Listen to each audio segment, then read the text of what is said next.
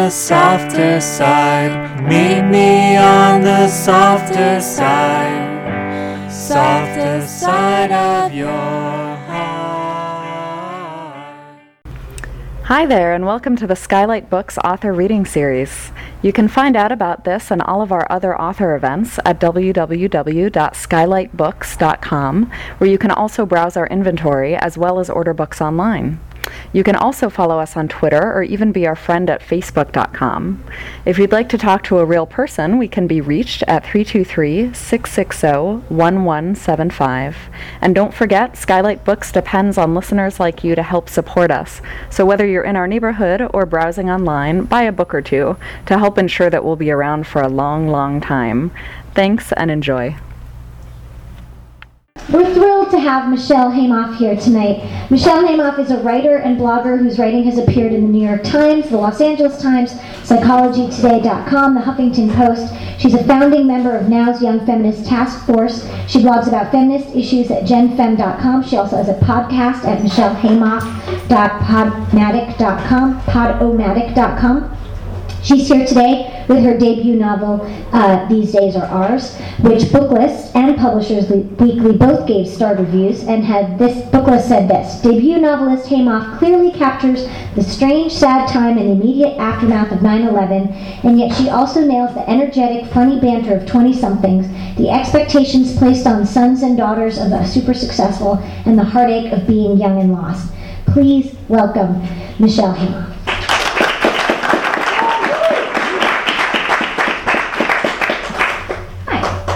Haimoff. Oh, you should make it. Sorry, I just, I'm small.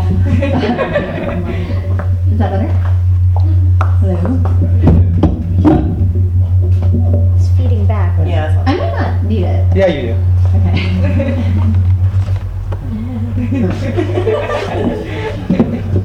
Hello? Now? Come Now? on, you're a big author. You gotta get used to this. That's not Okay. good. Um, so thank you all so much for coming out. I know like 90% of you live on the west side, so I really appreciate it. Um, and I wanted to thank especially Sarah Hecox, whose birthday it is, so I'm embarrassing her. But, you know, we have Girl Scout cookies. and uh, Sarah Weiss, my editor, who's here from New York, which is really exciting. Um, uh, the book really was a collaborative effort with her. She's incredibly talented and just amazing to work with. Um, so anyway, as you know, this is my book, These Days Are Ours. And uh, it's about, for some of you that haven't read it yet, it's about a group of college graduates that are in New York City six months after September 11th. And they're kind of just trying to figure out what their next move is.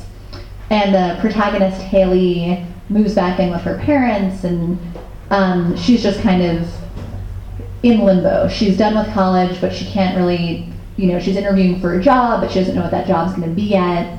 And, um, you know, it's, it's just kind of that strange time when you don't, before you start the rest of your life after all the educational things, but you just don't know what that's going to look like. Um, the thing that's kind of interesting about this book being published right now is that it takes place exactly 10 years ago. So it takes place in March 2002.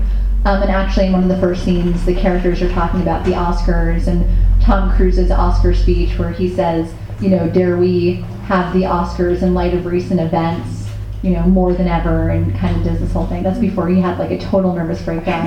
but they, they talk about it in the book. um, and, uh, and it's that weird time after September 11th, not not immediately after, not when you know smoke was billowing out of buildings and people were running down the street and it was just kind of a total shit show, but six months later when business was kind of as usual again and the energy of the city was there, but there was this very strange undercurrent, and um, it, it was just like people philosophizing about is there going to be another terrorist attack? Is this going to be World War III? What's going to happen next? What are they going to take out next? Um, but also kind of feeling safe enough to even have those conversations. So I'm going to read three sort of shortish passages, and um, the first one is one between Haley, the main character, and her friend Jess, and they're just like on the phone, hanging out, talking about you know what the terrorists are going to take out next. And um, I really tried to to make this book a time capsule of that exact time in history. So the way they spoke, what they spoke about, what the cultural references were, what they joked about, um, and hopefully this dialogue will kind of get across what I was trying to do with that.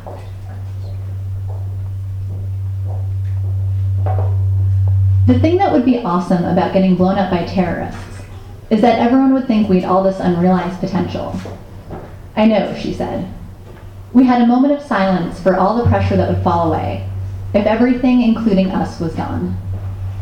Do you think suicide bombers are thinking the same thing? Like, do you think for them it's an easy way out of having to actually do anything with their lives? She considered it. I don't know, it really seems like a last resort. At least apply to law school first. I know, at least take the LSAT. But they must be really convinced that there's an afterlife, or that their reputation in this life is so important it's worth dying for. I turned on my side and looked out my window at the darkness above Central Park. What are they going to blow up next, do you think? I don't know, maybe Grand Central? I hope they don't blow up the Empire State Building. I really love the Empire State Building. I felt a wave of sadness for the Empire State Building within the greater thrill of apocalyptic destruction. It'll probably be something in LA. Yeah, Hollywood definitely pisses off Islamic fundamentalists. Plus, there are a lot of Jews there. I pulled New York Magazine off my nightstand and flipped to the page where emaciated celebrities my age hung out at parties with other emaciated celebrities my age. I heard a click. Hello, I said. Yeah, I'm here. That's probably the phone being tapped because we said the word terrorism 500 times. I feel bad for whoever's listening to this conversation. They must be so bored. I wish they would just join in. I switched ears. I know, she said.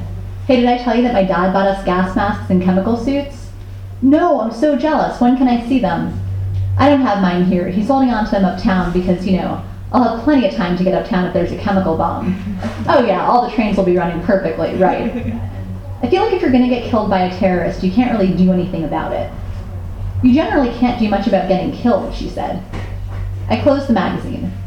There was a picture of the towers with smoke coming out of them and the words six months later in red letters on top. I wear sunscreen, I said. So you're less likely to get killed by the sun. Right. I floss. So you're less likely to get killed by plaque. Exactly. I turned the TV on, muted it, and flipped to a Friends rerun. The set looked cartoonishly colorful. You know what we should do? She said. What? Open a pizza place. Why? Because it's a straightforward business, and we're girls, so we could get a lot of press just based on that alone. Two young Jewish girls open a pizza place. We know nothing of making pizza. We could learn. Jennifer Aniston's hair was really puffy in this episode. I met this guy Adrian tonight. He's like my parents' friend's son. He was at our Seder. What's his deal? I don't know. He went to Brown. So he knows Randy? Oh, I didn't even ask. I asked about other people, but I totally forgot to ask about Randy. I switched the phone to my other ear. I bought Hanukkah stamps, she said, and I knew it was a bad call when I bought them. Now it's like March. The walls in my room had recently been painted. I hadn't noticed until now. Someone must have taken everything off the walls and then put it all back on. That sucks. Hey, do you think the subways are safe? Maybe my bedroom walls should be darker. Not that it mattered, this wasn't my home anymore. I think they're probably as safe as anything. I mean, most cab drivers are Muslim. I'm not really clear on whether or not they want us all dead. I don't understand why the terrorists aren't attacking again. It would be so easy. I know, I said. I don't understand it either. So uh, the next passage I want to read is um, a passage about Haley's mother who only wears black. That's like her idiosyncratic characteristic. And uh, to me, there's a theme in the book about the relationship between the baby boom generation and the generation that came after, Generation X, Y, I guess. And uh, and there's kind of this idea that the baby boom gener- the baby boom generation started as this like sweetness and light generation, you know, these hippies, super idealist, and then they had like the 70s and 80s and 90s and aughts, and they got kind of like worn down throughout time. And Haley's parents really personify that. They got divorced, and when they were kind of like young and in love, there's these photos that she sees of them that are very different than how they are now. And the mom is almost in mourning in the sense that she never wears anything but black clothing. So I'm just going to read a scene that's a description of the way in which she only wears black.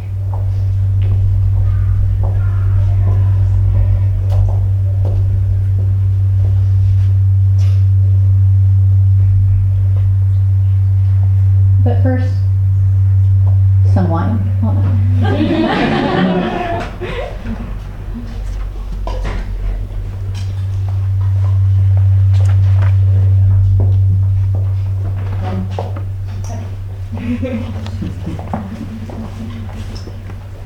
When I got to the fourth floor, I spotted my mother, wearing black, looking at black shoes.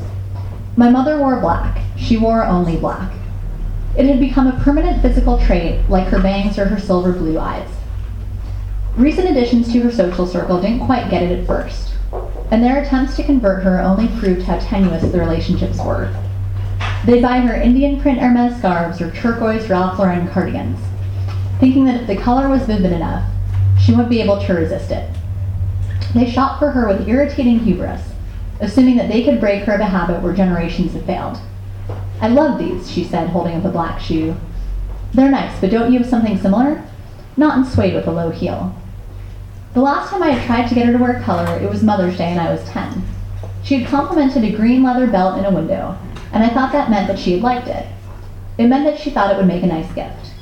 I paid for it in cash with my birthday money, and it now sits with the other non-returnables in a cabinet out of view, like the hand-knit cantaloupe shrug my great aunt had once knit her. The flowers in the apartment were white, the luggage was Louis Vuitton. But her shoes, her gloves, her bags, her scarves, her stockings were all black. Can you believe this clown shirt? She'd say about a deep purple Oscar, Oscar de la Renta blouse. She wouldn't even make eye contact with the mannequins that Susan Ralph Lauren did me on.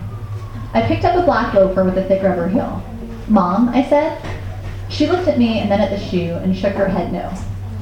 It turns out there are many different shades of black, some only noticeable to black clothing obsessives.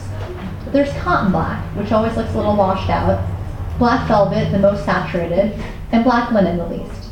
There are blacks that look red, green, or brown, and silk black, which almost looks white. It's not enough for the clothing to be black, the blacks also have to coordinate. She might have been the only woman in the world who, who could stand in front of a mirror dressed in all black and say, it clashes. The jacket might have had an almost indecipherable sepia tone that didn't mix with the blue black of her shell, or the black on black brocade of her trousers might have been too busy for her black cable knit turtleneck. Every so often she caved and bought a black Loro Piana blazer with charcoal gray piping, or a black Calvin Klein dress with a large silver zipper all the way down the back. But they always ended up in the bag for the housekeeper. She had no patience for trim, buttons, or even stitching that wasn't as black as the rest of the garment. And if she saw any of this, she'd move on. Her personal shopper knew the depth of her pathology, but once in a while would boldly offer a Dolce & Gabbana jacket with satin teal lining. You have a good sense of humor, Jackie, my mom would say. And Jackie would quickly hang it back on the rack as though she were being playful. Um, so the last passage I want to read is uh, a passage where Haley has a job interview. She has a few job interviews in this book, um, you know, like any recent college graduate. And uh, her friends do too, and they don't generally go very well, uh, just for, for different reasons in each scenario. And um, and I think you'll you'll see just based on the scene why this interview didn't go as well as she would have hoped.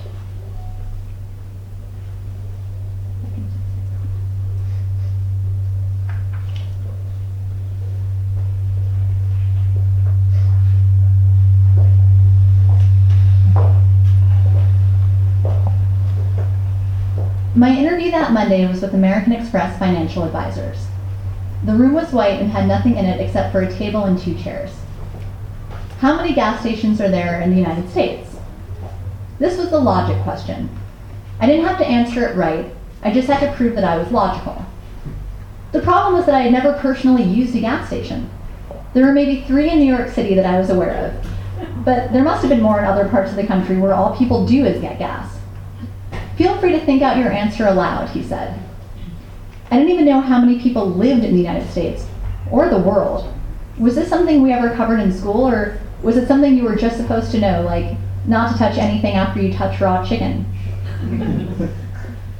well, there's what, like 10 billion people in the world? He was looking at a black leather clipboard. There are roughly 5 billion people in the world. So there's about 1 billion in the United States. There are about 350 million people in the United States. Right, I was already fucked. So there's gotta be, guess high, 100 million gas stations. 100 million? Yes. That's approximately one gas station for every four people. People in the middle of the country have to do a lot of driving, the distances are long. Correct, I said. he wrote something down. Why do you want to be an American Express financial advisor? How many gas stations are there? He paused. About 117,000. So I was a little off, I smiled. He didn't. I put my elbow on the arm of the chair I was sitting in. I love the idea of working with people, and Amex is the biggest brand in the world. I think it's a fantastic community to be a part of. He nodded and jotted something else down. It probably had nothing to do with the interview. How would you describe yourself in a word? I stared into space, trying to think of the perfect word until I noticed him looking at me. Unflappable? He waited. I'm not easily flapped. I sat up a little, put my elbow back down. I'm good under pressure. I can handle tight deadlines. I'm good at juggling. Not actual juggling, but juggling, but you know, juggling. I made a juggling motion that completely contradicted what I had just said. he closed his leather portfolio.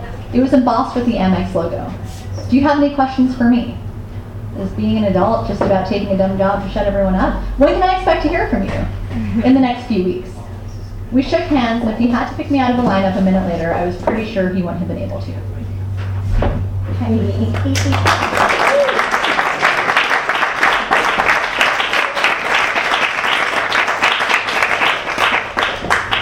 Now we're going to do a Q&A. I hope you're all nice and liquored up and have some good questions. I'm going to have some more wine. You and the green. How long did it take you to write? Um, so I started writing about 10 years ago, and um, I didn't tell anyone I was writing a novel just because then people would be like, How's your novel going? And then I would just kind of feel like a jerk. So I would put it away in a drawer for like years at a time and then revisit it and put it away again. And at some point, it was like, this is a cohesive thing, and I should just like finish this. And even if it's terrible and everybody hates it, at least it will be done, and then I don't have to like agonize over it anymore. Um, so I'd say like the whole process with those like years long breaks was like 10 years. Another question? So is this something completely fictitious or something that perhaps you were connected to through other people? Um, I really wanted to create this time capsule of that period in New York after September 11th. Not like the next day, but that six months after thing, because what's so um, off to me about other September 11th books is that they really talk about how you know how sad it was and how everything stopped. And my horror at those months after September 11th was how much it wasn't like that. And I was like wow like things just didn't really stop. And everyone's you know New York's just back to being New York and nothing really changed. And it was kind of this idea of mourning after the fact. Like I think that if, anyone here has ever been in mourning I think the thing that's so difficult about it isn't the excitement immediately after it's after that subsides and you're still thinking about this and people are kind of like over it and moving on and you haven't gotten there yet. So so i felt like it it felt to me much more like that kind of experience than an experience where everyone was really really sad and then everyone kind of like slowly built themselves back up you know? And i was really um, kind of compulsive about the cultural references of march 2002 you know? And like exactly what are people talking about. I have a bunch of um, songs I reference in here, and I had a pretty young team between my uh, editor and agent and everyone. So if I got that wrong, they would correct me. Like if I mentioned a Franz Ferdinand song, they would say, no, that was actually the Strokes that year. Franz Ferdinand wasn't until 04. Even like a bar in New York, you know, they'd be like, oh, pianos didn't open until like 03. So, so there's so many references, but the references, it's really supposed to be like historical fiction. You know, like the only thing fictional is the plot, but everything that happens around that is supposed to be just like a glimpse into those weeks te- exactly 10 years ago. Any other questions? Yes. Have you had any friends or family members ask, is that me, or find themselves in your characters?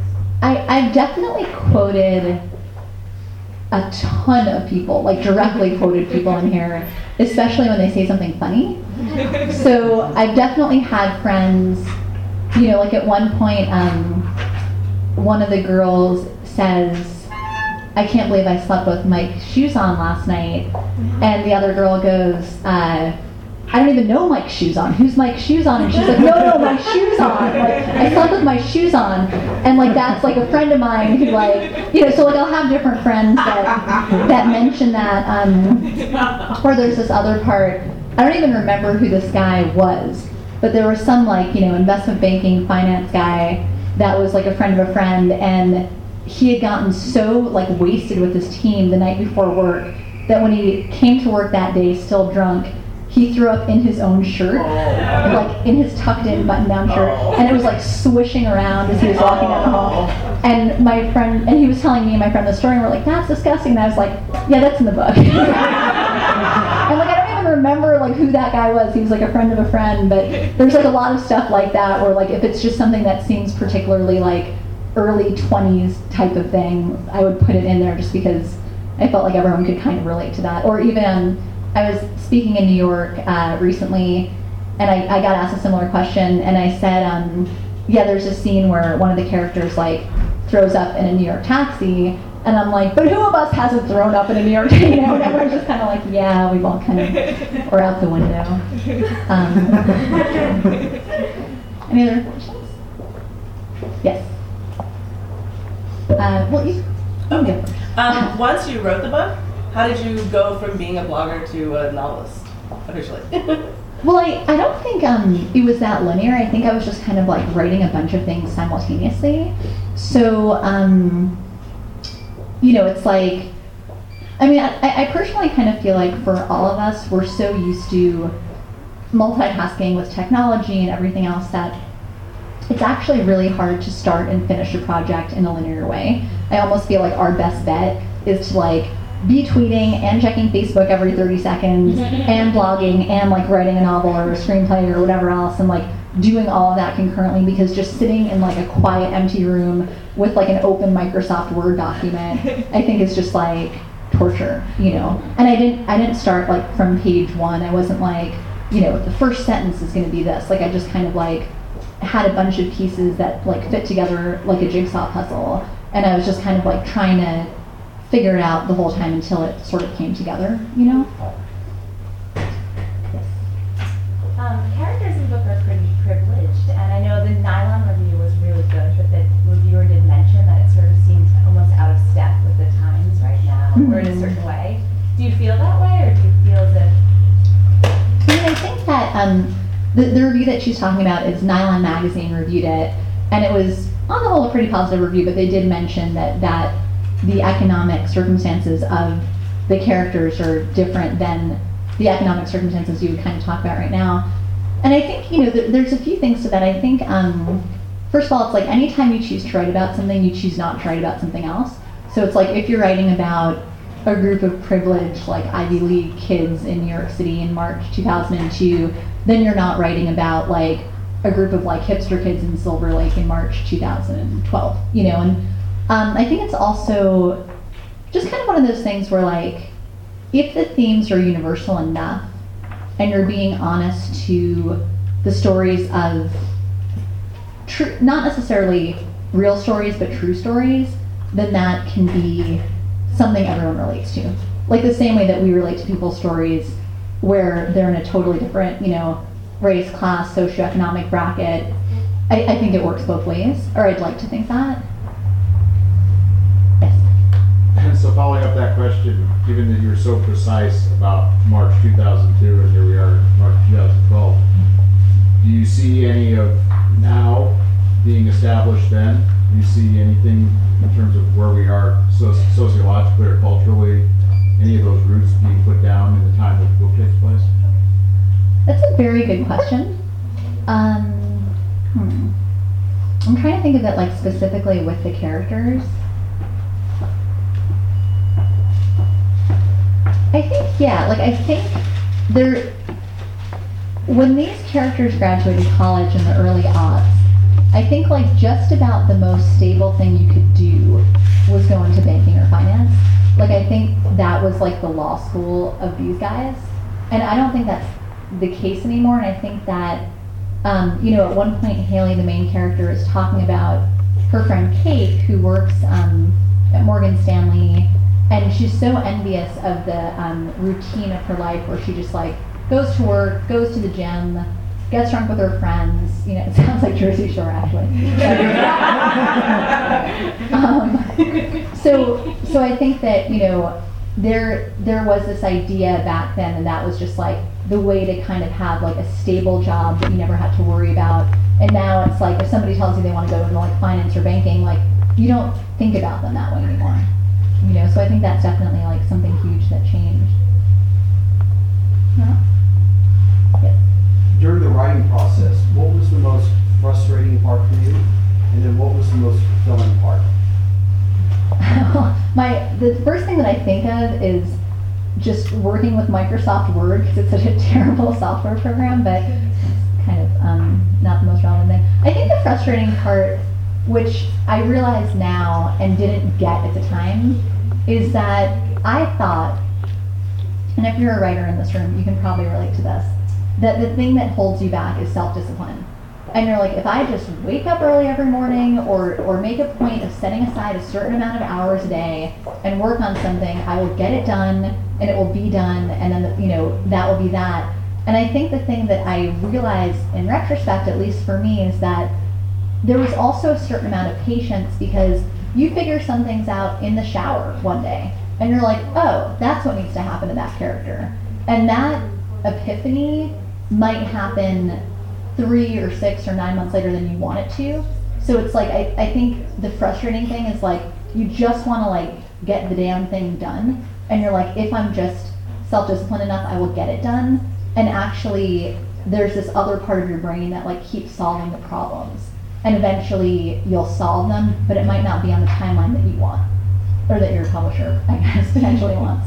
Um, and I think the most rewarding thing is right now people from every aspect of my life reading it and getting feedback from them. I mean, people in this room, you know, I've gotten emails from and encouragement from, and it's amazing how everyone takes something different from your work. You know, everyone has a different favorite character, everyone has a different scene. People feel connected to you because you put yourself out there, and I think that probably is true of all art, you know, but it's just like, it's an amazing thing to get that feedback. Anyone else?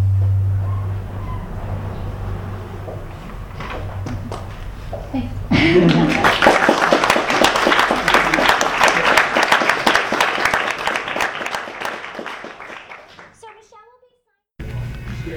You have been listening to the Skylight Books author reading series. Don't forget that you can check out this and all of our other great podcasts at www.skylightbooks.com. Today's music was provided by Fragile Gang. You can check them out at MySpace, Facebook, and the iTunes Music Store. Thanks for stopping by, and we hope to see you soon.